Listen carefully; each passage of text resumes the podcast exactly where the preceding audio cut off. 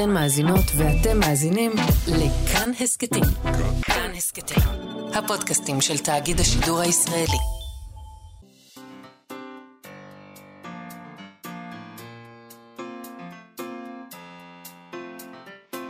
מה שכרוך עם יובל אביבי ומה יעשה לה.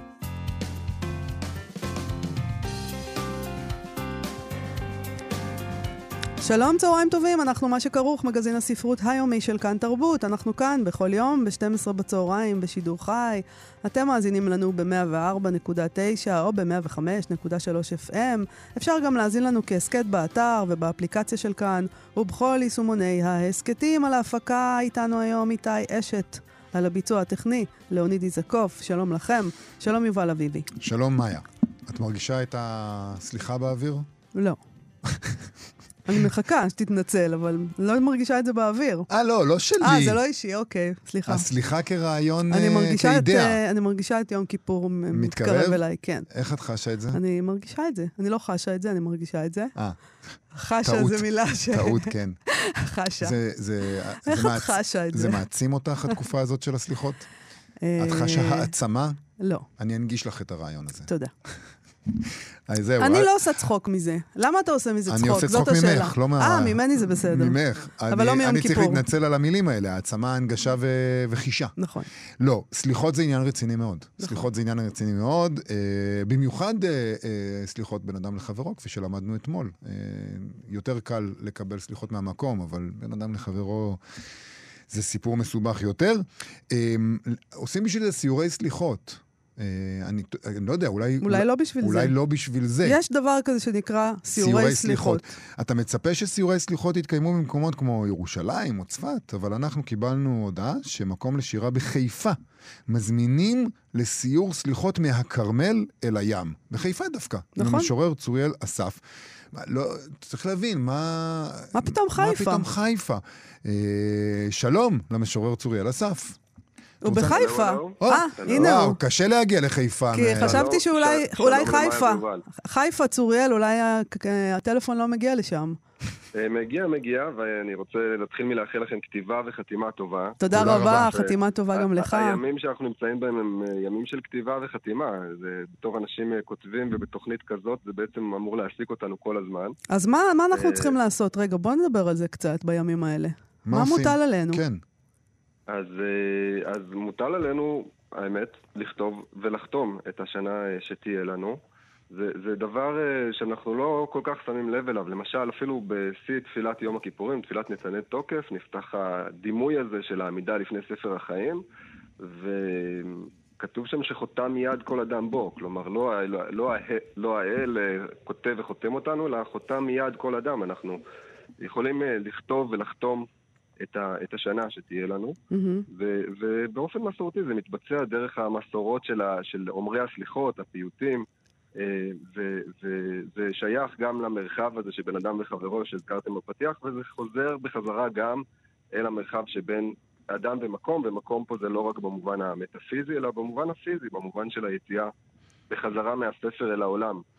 ויותר ויותר סיורי סליחות אה, עושים את הצורה הזאת, זו צורה, מין צורה חדשה כזאת של להוציא את הסליחות אה, מבית הכנסת או, או בכלל מהספר ולחבר אותם בחזרה אל, ה- אל, ה- אל העולם, אל הארץ, אל המקום. אז זה בעצם אה, מה שאתה עושה היום, בערב, אה, בחיפה, סיור סליחות. מה... נכון, בכרמל. בכרמל. איך זה, מה מה זה אומר? מה תעשו? אנחנו אה, נלך בתוך המקום הזה של עיר שיש לה הר וים, והדברים האלה אה, זה שני יסודות אה, מרכזיים, גם בתוך התקופה. אפשר לקחת מין שורה כזאת של יאליס נר בשיר, הים הגדול של הימים מתחדש. יש איזו התחדשות של אה, ים הימים. אה, והים הוא שייך לתקופה הזאת, ממנהג התשליך שבדיוק עשינו אה, בראש השנה. ועד לכוונות אלול הנותן בים דרך בתורת הסוד העברית, הנותן בים דרך. יש איזה ים של זמן, ים של זמן ללכת בתוכו, ואנחנו הולכים גם בשבילי המקום של הכרמל, וגם בשבילי הזמן עם מסורות הפיוט וה, והשירה שהוא מביא איתו. אה, אז אתם תקרא, אתה תק, גם תקראו שירה? זה בעצם ה... מה שיקרא, שירה. יש שם? אז- מהמם. כן, אנחנו, אנחנו נקרא שירה שמחוברת גם למסורות אה, כרמליות, חיפאיות אה, וכן הלאה. אה, וגם נכתוב בעצמנו, מין תרגילוני כתיבה אה. טובה אה. שכזו. רגע, רגע, מה תרגיל הכתיבה שאתה נותן? מותר מה, לגלות אתה את זה או רוצה שזה שהוא יגלה ספוילר? עכשיו? אני רוא- אה, אולי- נעשה את זה live בהפתעה, לא, סתם, לא נוכל לעשות את זה live בהפתעה. אה, כנראה שפחות. אבל אתה מוכן לגלות מהו תרגיל הכתיבה, או שאתה שומר אותו לשיעור עצמו? אפשר, אפשר, אפשר אפילו להתחיל מל- מלעבוד על החתימה. כן, אנחנו רגילים, כשהיינו ילדים היינו עובדים על החתימה שלנו, ומציירים אותה שוב ושוב כדי להטמיע את, ה- את החתימה שלנו. נכון. ו- ו- ו- וימים של חתימה טובה, הם יכולים להיות הזדמנות לעבוד על החתימה שלנו, על החתימה, מה, ממה היא מורכבת, מה, מה משפיע עליה. זה מוסד אה, מפואר ש... שכחתי מהדבר כן, הזה, שהיינו נגיד- עושים את זה. כאילו היינו צריכים להמציא חתימה, זה היה נראה לנו חשוב, שתהיה לנו חתימה. איך נחתום, נכון? גם, גם. פעם, כשהיינו ילדים. גם פעם לאנשים מבוגרים הייתה באמת חתימה. לסבא שלי הייתה חתימה מפוארת גם ומדויקת. היום יש לאנשים חתימה. לא, לרוב, רוב האנשים, אין, אין להם את מה שסבא שלי. סבא שלי היה לו מין משהו, צי, חצי ציור כזה, והוא ידע לעשות את אותו דבר שוב ושוב אה, פעם אחר רוב פעם. האנשים יש להם את החתימה כן? שלהם. אני אה, לא- בבנק אתה עדיין צריך לחתום. כן, אתה. פשוט רושם את השם שלך. לי יש חתימה. זה, זה היה הדבר הכי, הכי אינטימי בעולם. סימני כחותם על ליבך, אומרת האהובה Mm. לאהוב בשיר השירים. ממש החותם היה טבעת כזאת, או, או כן, אמצעי החתימה האישי ביותר, האינטימי, של, שהוא היה שייך למעמד וכן הלאה. והפרטנו אותו אה, כמו שהפרטנו הרבה דברים. נכון. ואנחנו יכולים להתחבר אליו גם, גם ברוח הימים האלה, הזמן הזה, של שנה שנגמרת, של פתיחת שנה שמסתיימת רגע לפני נעילה, שננעלים שערי הזמן, ועוד אפשר אה, בחתימה הזאת לחתום את השנה שתהיה לנו אה, בחותם האישי שלנו, מקום לשירה מצטיין, אה, לסייע לאנשים לבנות את החותם האישי שלהם, חותם הקול, חותם הכתיבה האישי. רותם אה, הקימה בחיפה את השלוחה של בית הספר לאמנות המילה מירושלים. אני אישית התחברתי שם בתוכנית שנקראת על המקם הזה, תוכנית של משוררים שעוסקים בתרגום הדדי מעברית לערבית ו... Mm, ולהפך. ו... והסיור הזה הוא, הוא עוד לבנה בתוך, ה... בתוך, אה, בתוך עולם הכתיבה, הכתיבה הטובה, הכתיבה הטובה פה בהקשר הזה של השנה החדשה, בהקשר הזה של הכרמל, אה, אבל הוא מתחבר כמובן למפעל הגדול אה, של, של מקום לשירה. אז בוא תקרא לנו. אה, תקרא. לנו קצת. אה, כן, אולי איזה שיר מהשירים שתקרא ממה היום. שתקרא היום, כן. אז, אז, אז שיר ש, שאני, שהוא שיר מרכזי בעיניי ב- בתנועה כזאת שיוצאת מה, בחזרה, מחזירה את הסליחות בחזרה אל השדה, הוא שיר של אה, המשורר חיים לנסקי, משורר אה, עברי שנתפס בעוון העברית וגלה לסיביר ומת בגלות בסיביר, אה, אבל אה, השירים המופלאים שלו אה, הגיעו, הגיעו ארצה, אה, גם, גם עוד בחייו, ובעיקר אה, נתן זך לאחר פטירתו. כן. אה, הוציא את השירים, ויש לו שיר על בית הכנסת של היער, בית הכנסת של המקום, שהוא מתחבר לתנועה בימים האלה בתוך המקום. וזה שיר שנקרא פנה יום סתיו, הוא הולך כך: פנה יום סתיו, עירום החורש, פתוח לתפילה, כשערי ארון הקודש בשעת נעילה. לבנים בצבעוני שלכת, כטור ספרי תורות, ראשם השמש הדועכת, יתרה בעטרות. אומן זהבם, מאפיל האורח, היכן פנסי עירי? ליבי פנה ליל קדם בלי מורך, השם אורי. הוא מסיים עם הקריאה הזאת אה, שהיא מתוך, ה... מתוך תקופת הסליחות, השם אורי של התהילים, אבל בעצם פנה יום סתיו, עירום החורש, החורש פתוח לתפילה כמו שערי ארון הקודש בשעת הנעילה, ואנחנו עושים את התנועה הזאת בחורש אה, לא בסיביר אלא בכרמל, Hmm. בתנועה בין, אה, בין אסטלה מריס ומערת אליהו, אה, ומנסים להביט בעולם, להביט בזמן הזה. אתה יודע, לחיפה תמיד הייתה תדמית של עיר מאוד מאוד חילונית. ומאוד סוציאליסטית ומאוד חילונית, וזה זה מתנגש לפעמים הדברים האלה? האנשים שמגיעים, הערכים האלה מתנגשים להם? אני, אני סבור שלא, כי אנחנו מדברים על אה, אוצרות אה, של התרבות העברית, התרבות היהודית, והם שייכים אה, במרחב החילוני כמו במרחבים אחרים, לא פחות, ומי שיגיד יותר, אני אסכים גם איתו.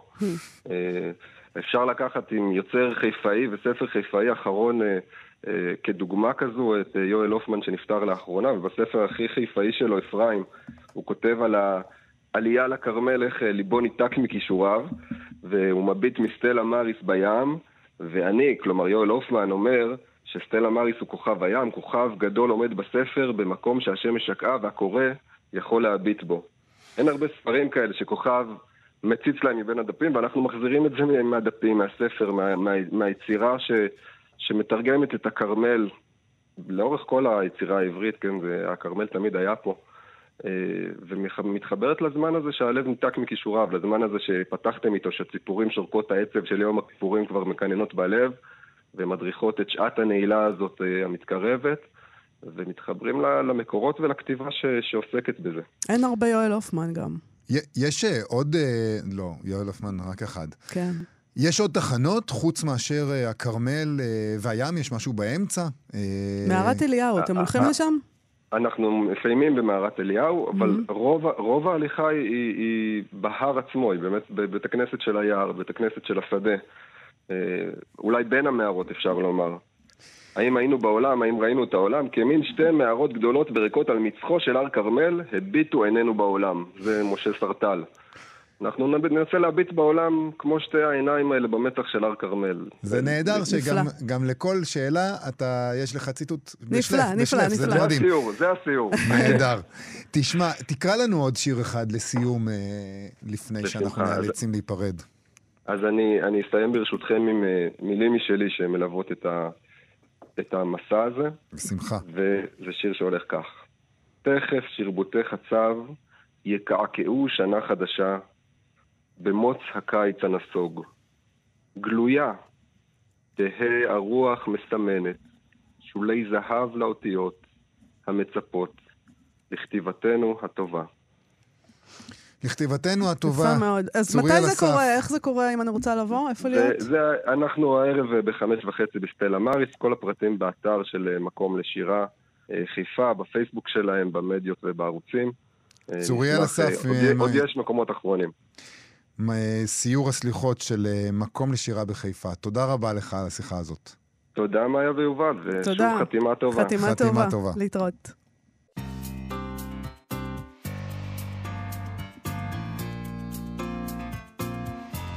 מה שכרוך בכאן תרבות, חזרנו.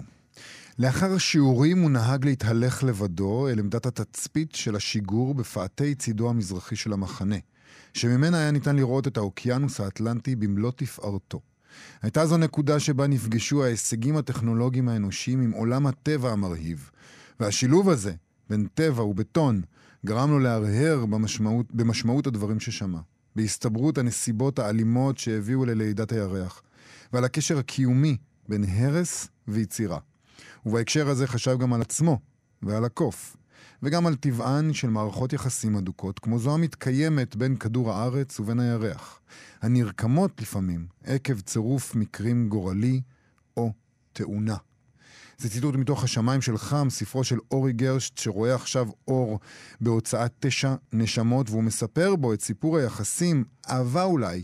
אהבה אה, בטוח. אהבה בטוח. למה אולי? אהבה, אבל מצד שני, התעללות. זה דבר נורא.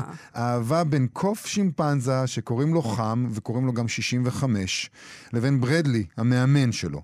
והקוף הזה, 65, אה, ברדלי מאמן אותו להיות קוף ניסוי במעבדת חלל אמריקאית, לטוס בחללית. אל מעבר לאטמוספירה. היחסים האלה בין האדם לקוף, אבל גם בין הקורא לקוף. נכון. חייבים לומר, יחסים של אהבה ואימה ממה שאנחנו יכולים לעשות ועושים. זה, זה, זה, זה, פשוט ספר זה ספר נהדר. באמת, נכון. הרבה זמן לא הסכמנו ככה על נכון. ספר. אה, הוא הורס לנו את הקריירה, הספר אה, הזה. כן, כן. אנחנו נבנים על המחלוקת, אבל... אנחנו נבנים על המחלוקת, אבל אה, מי ייתן שיהיו עוד ועוד דברים כאלה, שיהיה כן. לנו עליהם הסכמה כל כך גורפת. זה הרומן הראשון של אורי גרשט. באמת רומן יוצא דופן ונהדר.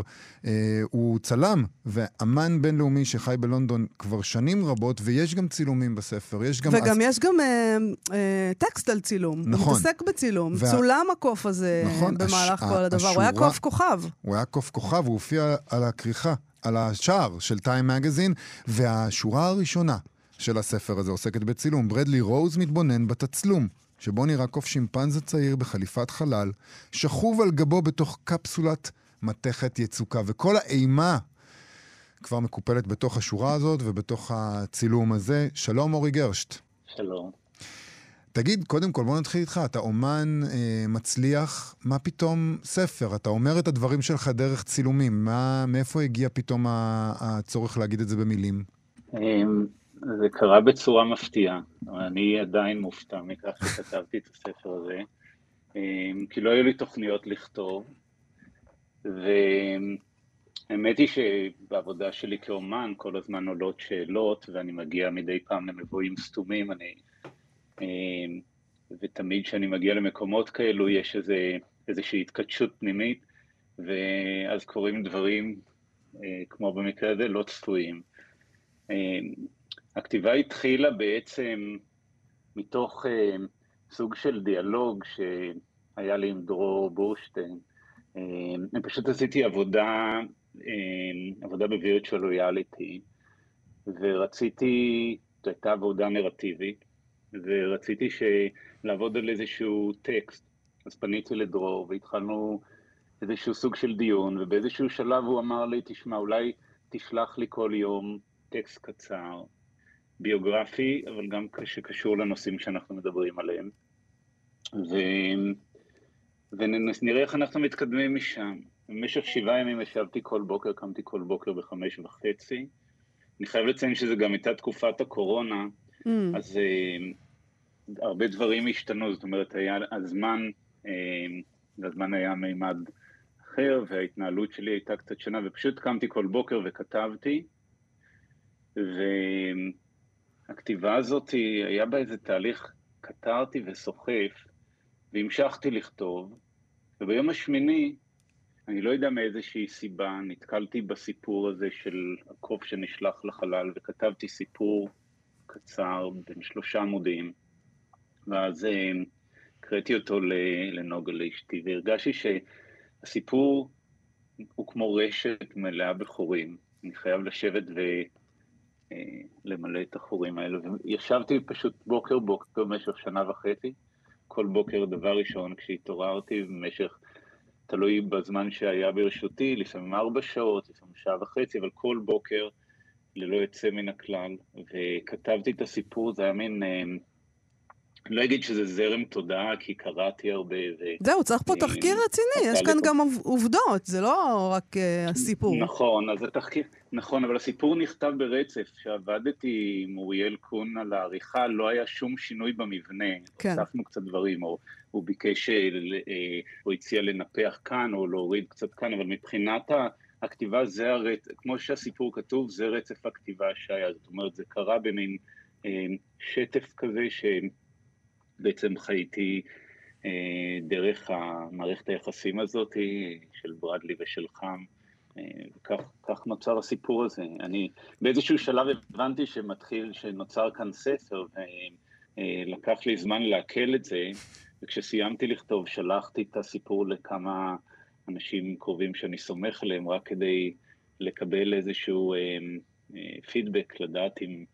אה, אני ממשיך לעשות עם זה משהו, או שומר את זה אצלי, כי אה, כמו שאמרתי, מעולם לא, לא עשיתי דבר. אז אתה בעצם גילית את עצמך גם ככותב, כלומר, אתה אומן, אתה צלם, אבל פתאום גילית עוד איזה שפה. אה, זה כן. אני תמיד הייתי מספר סיפורים, ואני מרגיש מאוד מאוד טבעי בקונטקסט של, של הרצאות או דיבור. אני תמיד, יש לי תחושה כזאת שאני אף פעם לא מתכונן, הדברים איכשהו מוצאים את הסדר של עצמם ותמיד באיזשהו מבנה נרטיבי, ומאוד נוח לי ב, ב, בסביבה כזאת, אז זה תמיד ידעתי, אבל כן, הכתיבה אה, זה ממש אה, גילוי, סוג של התגלות שאני, כן, לא, לא מוסבר וחוויה יוצאת דופן. תשמע, אבל מה שיפה בעיניי מאוד בספר הזה, זה שלכאורה הוא, הוא, הוא, הוא לא מנסה להיות אה, פרוזאי, הוא לא מנסה להפוך את הסיפור הזה אה, למשהו שהוא לא. הוא מתאר לנו את הדברים האלה, אבל הוא מאוד פעולות, יש הרבה פעולות. הוא מתאר לנו כן. פעולות, כן. הוא מתאר לנו נתונים, הוא מתאר לנו תרחישים שאולי קרו באמת, ואולי קצת הוספת עליהם, אבל אבל הוא, הוא דר, דרך הדבר המעט ערום הזה, מעביר משהו אה, שאי אפשר היה להעביר אותו אחרת. זאת אומרת, באמת, באמת, באיזשהו שלב אתה ניצב בין ברדלי לבין הקוף, ואתה מרגיש שאתה, לא ברור לך כמעט מי אתה מבין השניים. כן, זה, זה דבר מאוד מאוד משמעותי ואני חשתי אותו במהלך הכתיבה, ובאמת אה, אני במצב תנודתי כזה בין, בין ש... אה, זאת אומרת, אם אני מזדהה, אז ההזדהות שלי היא הזדהות כפולה לאורך כל הסיפור, והטרגדיה נובעת מההזדהות הזאת ומהמערכת יחסים הבלתי אפשרית הזאת. דיברתם קודם על סיפור אהבה, אז כמובן שיש פה, אני שנייה קופץ, אני אחזור קודם למה ש... אה, לנקודה שהעליתם. אז כן, כשהתחלתי לתאר, היה משהו מאוד, מבחינתי מאוד צילומי, זאת אומרת, אני קראתי על האירועים האלו, הייתי מזועזע מדברים שהיו וניסיתי לדמיין ולצייר אותם או לצלם אותם במילים.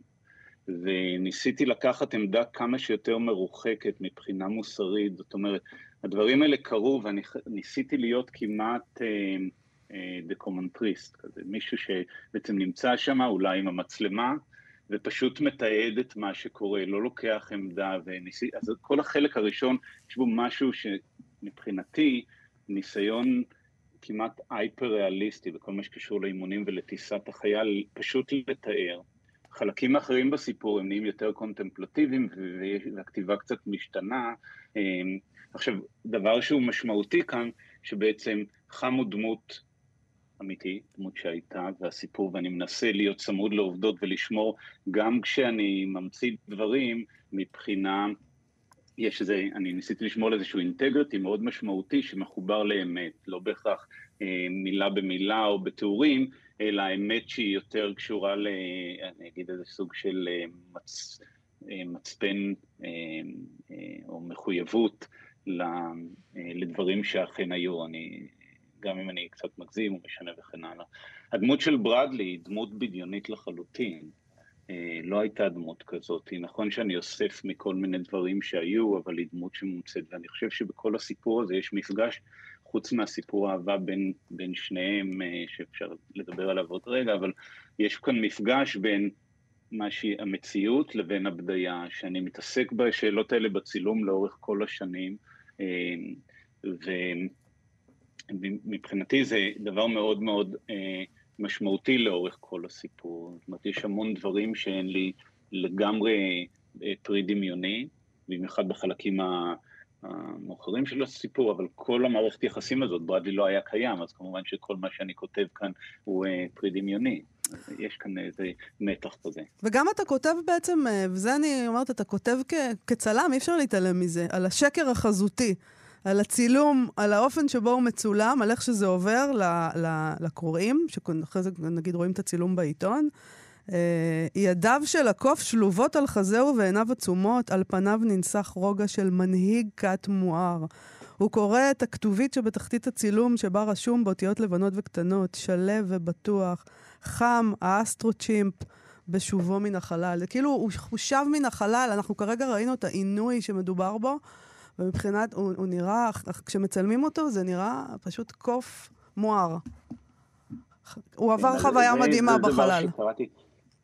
אז, אז זהו, אז יש כאן את הפרספקטיבה כמובן האנושית, שכל הכתיבה על חם והצילום הזה, הצילום, העורך בחר את הצילום עם החיוך. כשאני קראתי קצת על חיוך של שימפנזים, אז נבעטתי, בגלל שחיוך של שימפנזים הוא סימן לחרדה היסטרית, לאנזייטי, למצוקה מאוד מאוד עמוקה. כן. עכשיו, אנחנו מפרשים אותה כאיזה סוג של שמחה וסיפוק. ומה שהיה כאן זה לקחו את הצילום הזה, את הרגע הכי נוראי שאפשר, הקוף חוזר מדבר, זה מתואר בסיפור, אני לא רוצה להיכנס לתיאורים כי אני לא רוצה לקלקל לקוראים, אבל אה, הקוף חוזר מחוויה מאוד מאוד מאוד דרמטית ושבעצם משנת חיים מבחינתו, אה, אני לא ארחיב אמר, כמו אה, סוג של... לוחם שחוזר משבי או ממלחמה נוראית, אה, כן. הלום קרב אה, ומסתכלים עליו כגיבור, וזו הסיטואציה שחם בעצם נמצא כאן. עכשיו באמת, כצלם אני מתעסק, הצילום שלי לאורך שנים מתעסק בטכנולוגיה ובשאלות של איך טכנולוגיה מעצבת את המציאות. עכשיו, אחד הדברים ש, אה, שמעסיקים אותי זה היכן נמצאת האמת. הרבה פעמים צילמתי למשל פיצוצים שקורים במהירות מאוד מאוד גבוהה, ובזכות טכנולוגיה חדשנית אני מצליח לתפוס רגעים שחולק... שקורים בחלקיקי השנייה, בכפלי הזמן, שבעין בלתי מזוינת אי אפשר בכלל לראות אותם, mm-hmm. אבל המצלמה מצליחה לתפוס. עכשיו, בגלל שבצילום אין כזה דבר שנקרא הפשטה, abstraction, כי הצילום יכול לתפוס רק אור שחוזר מאובייקט שהיה שם. זאת אומרת שהצילום בבסיס שלו הוא מצטט את העולם הפיזי שנמצא מול העדשה. אבל אני מצלם דברים שהעין שלנו לא יכולה לראות בעצם, רק הטכנולוגיה מאפשרת גישה אליהם. ואז השאלה אם הדבר הזה קרה או לא קרה, זו שאלה שכל הזמן מעסיקה אותי. איך הצילום מתייחס למציאות, מהי המציאות, איך אנחנו מגדירים אותה. ובסיפור, כמובן, אני דיברתי בין הדמות של ברדלי שהיא בדיונית לבין חם שהיא מציאותית. אני חוזר ומתעסק בדברים האלה, וגם סופרים כמו סטפן צוויג בהיסטוריות הקצרות שלו, הספר על ארסמוס, או דון דלילו למשל בליברה, בספר שהוא כותב על לי אוזוולד, שיש שם כל הזמן מעברים בין אה, דמיון לבין מציאות, אלה דברים שמאוד מאוד מעניינים אותי. אתה יודע, אתה אומר את הדברים האלה, וזה מתקשר אצלי גם למערכת היחסים בין ברדלי לחם, כי התעתוע הזה הוא בתוך מערכות היחסים. בעצם אנחנו מאוד מאוד, אנחנו, בני האדם, מקופלים בתוך הדמות הזאת של אה, ברדלי, ש... כל כך אוהבת את הטבע, וכל כך אה, אה, אה, רואה את היופי שבו, ורואה את הרחמים שבו, ואת הצער שבו, אבל מובילה אותו לאבדון. והרגעים, באמת, הרגעים הכי קשים אולי בספר זה הרגעים שבהם חם רץ אל ברדלי, ומתנחם אצלו, ומתחבק בידיו, מתחבק איתו ומתנחם בידיו. כשבעצם ברדלי הוא, הוא, הוא היוצר של האימה הזאת, הוא זו ששולח אותו לכל הדברים האלה. ויש פער מאוד מאוד גדול בין האהבה הזאת, שהיא אמיתית, בין ברדלי לבין הקוף, לבין ההתעללות האיומה שהוא עושה לו. זאת אומרת, הפער הזה, בין, בין, בין הפער הזה במציאות והצילום, הוא אותו פער בהתנהלות שלנו כבני אדם. לא ראיתי את זה כהתעללות איומה שהוא עושה לו, הוא רק משרת את המערכת פשוט, בשתיקה. כן, הוא רק, הוא רק פקיד שעושה, כן, שמבצע פקודות. הוא ממונה על האהבה פשוט במערכת. כן, אבל יש לי משהו לומר בעניין, כי אני, שהבנתי אותו רק אחרי, כי יש אחר כך, יש באמת את המהלכים האלה שמתחברים, ברדלי הוא, הוא מאמן אותו, בתום לב, הוא חושב שהוא עושה מה שחייבים לעשות, כי זו המלחמה הקרה, אני חשבתי קצת על חנה ארן בצורה הבנאליות שלו, הוא כאילו עושה דברים, כי ככה אמורים להתנהג, ואין שום רפלקציה, כי אי אפשר, כי בעצם צו השעה דורש, זה נכון. אבל אחר כך קורים דברים במערכת היחסים הזאת, שהבנתי אותם רק בדיעבד, כמה פעמים במהלך יותר מאוחר בסיפור, בדלי עושה מהלכים מאוד דרמטיים. להציל אותו, לשנות משהו. כן. וכל פעם, בכל מפגש ביניהם בעצם, בחלק ב' ובחלק ג', כל מפגש כזה, ההשלכות הן עוד יותר טרגיות. זאת אומרת, גם כשברדלי בא, ואני לא רוצה להגיד מה הוא עושה, אבל גם כשהוא עושה פעולות דרמטיות, בסופו של דבר זה גורם לקשר ביניהם. אם זה סוג של אה, פרידה, פרידה זה הדבר הכי נוראי לשימפנזים, הם נקשרים רגשית, אני כותב שם בספר על משפחות ששימפנזים גדלו בהם, ברגע שנטשו את השימפנזים, כמעט ללא יוצא מן הכלל שימפנזים מתו, או מדיזינטריה, או ממחלות מאוד קשה להם, הניתוק הרגשי, במיוחד שהם צעירים, וכל פעולה שברדלי עושה, והן באמת פעולות ניסיון להושיע אותו, אחרי שהוא מבין מה הוא עשה, הוא באמת רוצה לעזור לו, הוא אוהב אותו, זה כל החיים שלו מושפעים מה, מהמפגש הגורלי הזה שקורה ביניהם, וכל פעולה אין דרך מוצא, ואני חושב שזה אולי זה עלינו, אולי אנחנו נמצאים בשלב שבו הרצון שלנו לכבוש את העולם ולכבוש את החלל, ולא רק טכנולוגיות כאלה, שיהיה לנו AI, שיהיו לנו מכוניות, שיהיה לנו uh, בניינים עד השמיים. אולי אנחנו, בני האדם, נמצאים בשלב שבו אי אפשר כבר יותר לחבר אותנו אל הטבע, וכמה שאנחנו לא אוהבים אותו, וכמה שאנחנו לא רוצים להציל אותו בשלב הזה, זהו, כבר הרסנו יותר מדי את מערכת היחסים הזאת.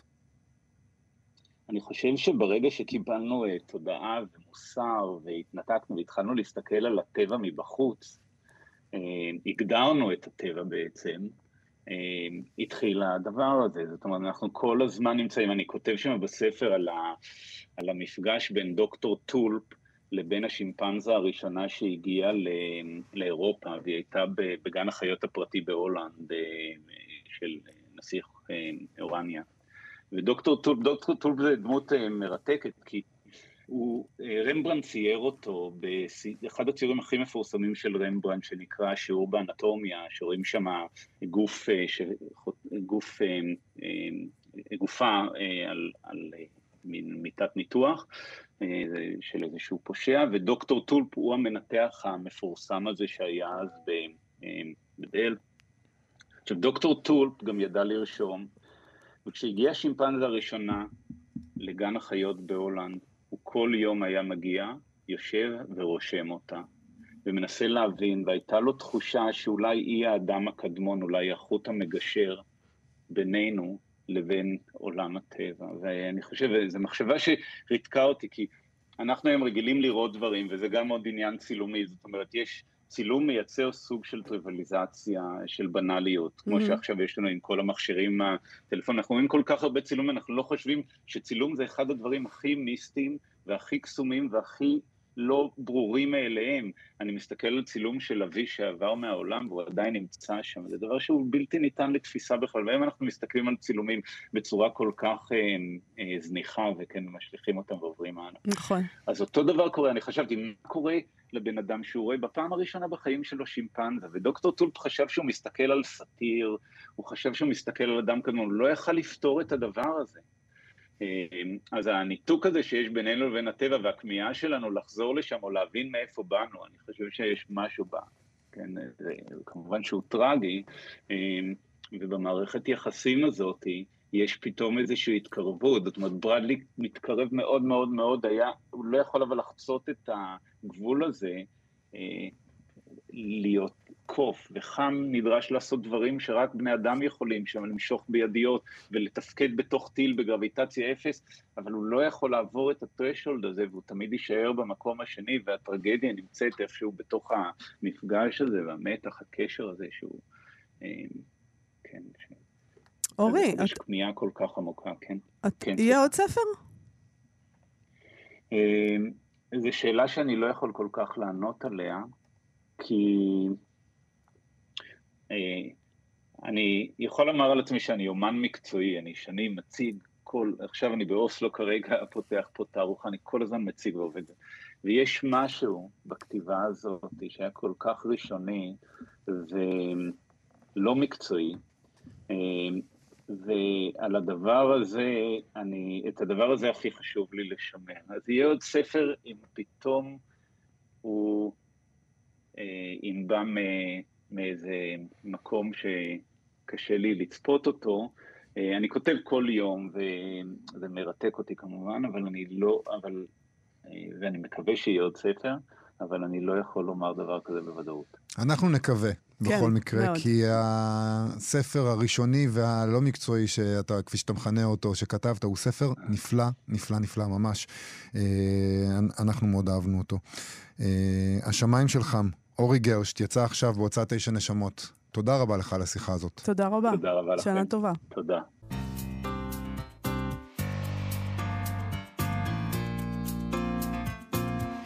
מה שכרוך בכאן תרבות, חזרנו. בשיר לדעת את השתיקה, כותבת עמית זרקה ככה, תשמע. צריך ללכת בשבילים של ספרות ושל גמרא ומשניות. צריך ללכת אל הצלקת. אלף פעם כדי לראות. צריך לצעוק עד שנגמר הכל כדי לדעת את השתיקה ולחשב של מי הגוף חזק יותר. אבולוציה של מרד. הסכמה. השיר הזה הוא מתוך ספר השירה שלה, שרואה אור עכשיו, אה, הוא נקרא כל החזיונות בחושך. הוא יוצא בהוצאת ספרי עיתון 77. זה הספר השני של עמית זרקא, שהיא גם חזאית ובמאית תיאטרון. שלום עמית. שלום. אז בואי נדבר קצת על האבולוציה של מרד, לא פלא שאני נעצרתי פה ואמרתי, רגע, מה זה? אבל תשימי לב שהמילה אחר כך היא הסכמה, מה היה? הסכמה, אני לא, זה... כן, לא, לא השמטתי, קראתי, אבל מתחילה באבולוציה של מרד. בואי כן, נדבר. כן, זה טרגי, זה טרגי שאבולוציה של מרד זה הסכמה. אה, אני חושבת שהשיר אה, מתעסק ברגע שבו... ברגע שבו הגוף השני מכניע את המערכה, זאת אומרת, ברגע שבו את מבינה אה, מי יותר חזק, וש... גם אם הצלחת להתנגד, אה, עדיף לך לשתף פעולה. אה, אני חושבת שהדיאלוג בדרך כלל הוא אמרה כן, לא אמרה, אה, השמיע קולו, ואני מתעסקת פה במרחב שהוא טיפה יותר מורכב, והוא בכלל היכולת לנצח במערכה הזאת. אז כן, השיר הולך אל מרד, אבל הוא נכשל. אבל עוד, עוד לפני שהוא הולך אבל למרד, הוא הולך גם לספרות וגם אל הגמרא וגם אל הצלקת. זאת אומרת, הוא, הוא הולך בכיוונים, בשבילים, שנראים כאילו צריכים שלושה אנשים שילכו עליהם פשוט. אה, אבל הוא הולך את כל השבילים האלה. זה, זה, יש לך גם וגם וגם. כן, אני חושבת שה... המרחבים הטקסטואליים של הספרות ושל הגמרא הם חלק מהשביל הזה אה, באופן, בדרכים שונות. הספרות באופן שבו היא ניסחה עבורי אה, יופי ופנטזיה וחלק מהייצוגים הנשיים שהיא נתנה לי, והגמרא באופן שבו אה, מנוסח חוק, הגבריות של אלוהים, גבריות בכלל. אני חושבת שזה שני כוחות שמצד אחד הם היו, אה, הם בראו אותי, זה מרחבים טקסטואליים שבראו אותי, ומצד שני, הם גם חלק מהדרך הזאת, מה... מהחושך. כן. קוראים לזה כל, הח... לספר קוראים כל החזיונות בחושך, ברור, אה, אם קוראים את הספר די ברור שאת באה מרקע דתי, נכון. והספר הזה הוא לא ספר קל, יש הרבה חושך.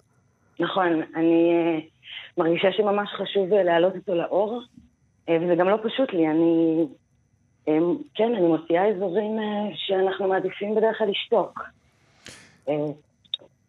נגיד, כשיש שם גוף, אז הרבה פעמים יש שם גם צלקת, וכשיש שם מיניות, אז זה מיניות הרבה פעמים אלימה, ובאמת יש תחושה של איזה התגלות, חיזיון. ואנחנו רגילים לחשוב על, התגל... המילה הזאת, התגלות וחיזיון, כעל מילים טובות. איזה נביא כזה שיגיד לנו, הנה, תראו, היה, לי התגלות והבנתי. אבל זה לא מה שקורה כאן. כן, אני חושבת שיש כל מיני סוגי התגלות. זה נכון שהרבה פעמים זה הולך לאזורים מאוד קשוחים, אני באה מחברה שלצורך העניין, אה, ברובה, המין אין לו לגיטימציה להיות באור. ואני חושבת שחברות שבהן המיניות צריכה להיות בחושך, מכריחות את מי שמגיע משם כדי להתגלות, כדי לדעת משהו בכלל, לרדת לאזורים האלה, לא תמיד עם כלים אה, שמאפשרים דיאלוג בריא יותר או פחות כואב, אבל בשבילי כן, ויש פה גם התגלות וגם, אה, וגם חרבות. אנחנו רוצים בבקשה שתקראי לנו רגע שיר אחד מתוך בטח. הספר הזה. בטח. איזה ש... אוקיי. אני אקרא את אה, שם אפשר לראות. אני חומר חם, זורם, אני מרהיב, אני קיים, נותן אותי בחתיכות הכי הרבה שמעולם. נותן אותי יקום, תבל, כדור, עולם. שם אני שווה את כל אדם, את השברים בעצמות, שם אני שווה לחיות, שווה את דלת האמות, את הרעב, ההשפלות. עמית, אני רוצה לדבר על זה שאת גם במאית ומחזאית, ויש שיר שאולי תקראי לנו אותו עוד מעט, לוסי לו, שאתמול ראיתי קליפ שעשית, אה, אה, זאת אומרת, הוא הולחן, ומעניין אותי השילוב הזה בין כל הדברים האלה שאת עושה. אז אה, בעצם בשנים האחרונות יצא שעשיתי ערבי פרפורמנס שירה, והזמנתי יוצרים מתחומי אומנות שונים, כאלה שאני מאוד מאוד אוהבת, שיעשו, שיפלרטטו עם הטקסטים. אה, ביניהם היה את אה, אמיר לב ענק והמסך הלבן, ואחד מהשירים גם לוסילו. אני מרגישה, באופן כללי, אני מרגישה שהשירה רעבה למגע ול... ולאפשרויות גשמיות אה, שהאומנויות האחרות יכולות להציע, וזה בעצם אחד מהפירות של הערבים האלה שנעשו, יהיה גם ערב לקראת הספר הבא. ספציפית בלוסילו, מאוד רציתי שהילדה הזאת, אה, יהיה לה ייצוג בעולם. השותקת, זאת שנגמר לה הכל, אה, זה שיר שנכתב בעקב... בהשראת אירועי איה נאפה ואילת, ו... ועם קצת החלאה של אה, חוויות שלי. ואביגיל קוברי המדהימה משחקת את לוסילו, מבצעת אותה, ובעצם ביימתי כמו מונולוג של השיר. אה, בניסיון לתת מקום לילדה הזאת. אז בואי תקריא לנו את השיר הזה. בסדר. אה, לוסי רצתה לחישה של סודות. רצתה ילטפו אותה, והקשיבו לה כל הזונות מהרחוב, ובאו לקחת אותה. הם עלו למגדל בקצה השדרה, ומישהו שמר בצד, ואחד אחד עמדו בשורה, משליכים הזיות בבשרה. לוסי הפכה מרכבה לשמיים, מעל לגופות לוהטים, ולחש כמוס רטט בשפתיים, מזמינה מלאכים ושדים. בבוקר מצאו הסיור הלילי את לוסי מוטלת בגג. הם אספו עצמותיה, ריקות משירים, והמשיך העולם וסבב. ואם יום אחד תראו ילדים, ילדה ולחיי אדם, דעו כי זו לוסי לו היפה, ואותם השדים עוד סביבה. כל החזיונות בחושך, עמית זרקא, ספרי עיתון 77. בוא נשמע עכשיו את השיר הזה. תודה רבה לך. תודה. להתראות.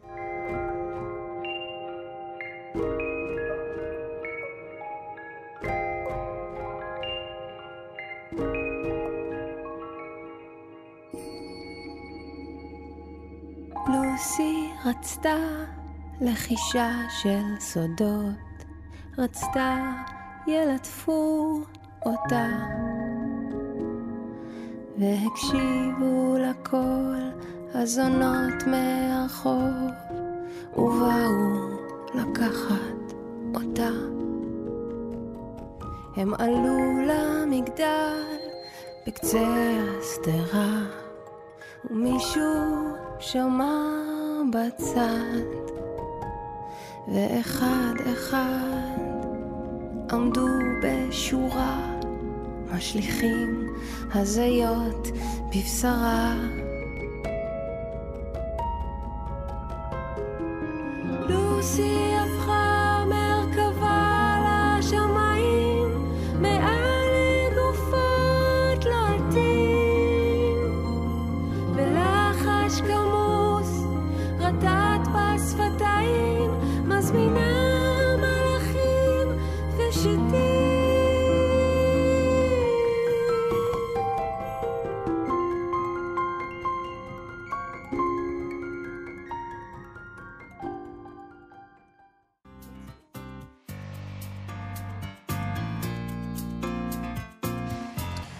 אנחנו מה שכרוך, בכאן תרבות חזרנו, ואנחנו מסיימים עם uh, סטטוס ספרותי של פרופסור רחל אליאור, שכותבת לנו um, על שיר, של, בעצם היא, היא שמה שם את השיר של דן פגיס, תרגילים mm. בעברית שימושית. היא מספרת לנו שהוא uh, נאסף בספרו, מספרו מילים נרדפות. Uh, ניתן למצוא את זה בדן פגיס כל השירים, שיצא בקיבוץ המאוחד, ובעצם היא שמה שם את השיר הזה, שזה שיר שיר מדהים. אני למדתי אותו בתיכון. כן? עם המורה שלי, רחל מינסקי, אז מבחינתי זה... בעל פה כאילו? בעל פה, לא צריך להגזים. אז רגע, אז... פשוט למדתי אותו, ואני זוכרת שהייתי, מאוד נפעמתי ממנו כשהייתי בת 16. זה נכון, הוא מפעים. תקראי לנו אותו. טוב, אז יש את ה... ככה. השלום לך, הרצחת וגם ירשת, דוגמה למשפטי שאלה בספר לימוד לבית הספר התיכון. שלום, שלום. בעברית יש עבר ועתיד, אבל אין הווה, רק בינוני. עכשיו נעבור למשפט. ארץ אוכלת יושביה, אוהביה אוכלים את אוהביה. הפוך את הכל לעתיד. ארצות זבות חלב ודבש, זה חיווי. אם תראה אותם, מסור להם דש. זה ציווי. ועכשיו משפט שאלה. מחדש? אוי לי אם אומר, אוי לי אם לא אומר.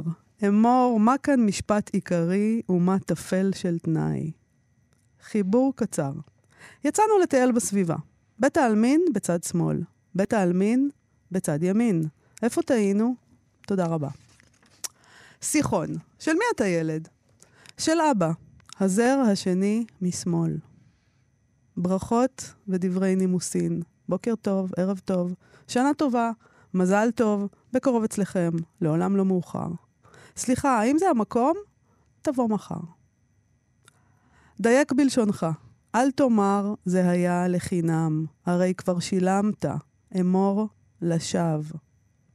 מילים נרדפות, בושת, בושה וחרפה, ביזיון. כלימה, קלון, כי קלון, קלס, קלסה, דיראון, שמצה, נאצה, דופי. אוי לאוזניים שכך שומעות, גנות, גנאי, גינוי, ניבול, נבלות, זולות, התבזות, זלזול, זילותה, ושתתבייש לך. עטר לשונך בניבים, אל תהי מתוק פן יבלעוך.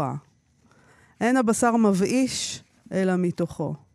הווה ראש לשועלים ולא זנב לאריות. הכל הולך אחר הראש. כאן קבור הכלב.